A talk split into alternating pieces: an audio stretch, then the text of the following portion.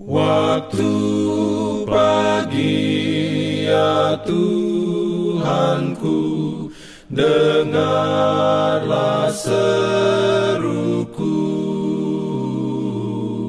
Melayang doa yang sungguh Memandang padamu. Selamat pagi pendengar Radio Advent Suara Pengharapan Mari mendengarkan suara Tuhan melalui tulisan pena inspirasi Agama yang bersinar.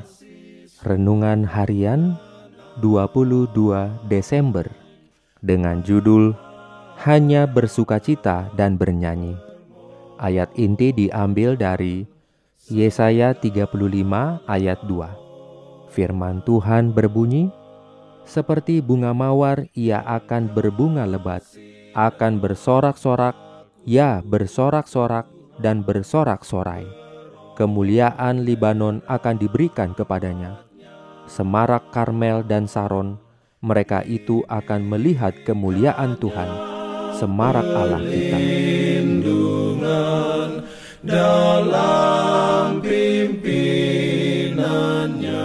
Urayanya sebagai berikut. Apa yang tidak pernah dilihat oleh mata, dan tidak pernah didengar oleh telinga, dan yang tidak pernah timbul di dalam hati manusia, semua yang disediakan Allah untuk mereka yang mengasihi Dia.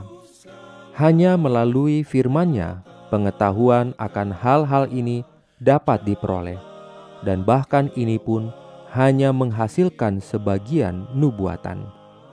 Di sana nanti apabila kabut yang menyelubungi pemandangan kita telah disisihkan, mata kita akan melihat keindahan dunia yang sekarang kita menangkapnya hanya sekilas melalui mikroskop, bila mana kita melihat kemuliaan langit yang sekarang dapat diamati dari jauh dengan teleskop, bila mana kutuk dosa dihilangkan, maka seluruh bumi akan kelihatan di dalam keindahan Tuhan Allah kita betapa satu bidang studi yang terbuka untuk kita pelajari. Di sana, pelajar ilmu pengetahuan dapat membaca catatan-catatan penciptaan dan tidak menemukan catatan-catatan yang mengingatkan kepada hukum kejahatan. Dia boleh mendengarkan suara musik alam dan tidak menemukan catatan ratapan atau rintihan duka cita.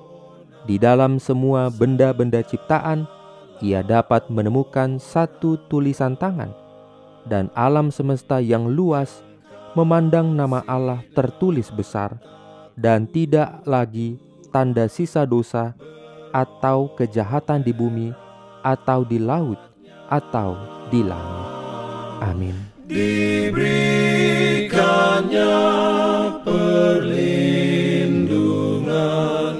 dalam pimpinannya. Pimpinan. Jangan lupa untuk melanjutkan bacaan Alkitab sedunia. Percayalah kepada nabi-nabinya yang untuk hari ini melanjutkan dari buku Yesaya pasal 29. Selamat beraktivitas hari ini. Tuhan memberkati kita semua. Jalan kewajiban, jalan keselamatan.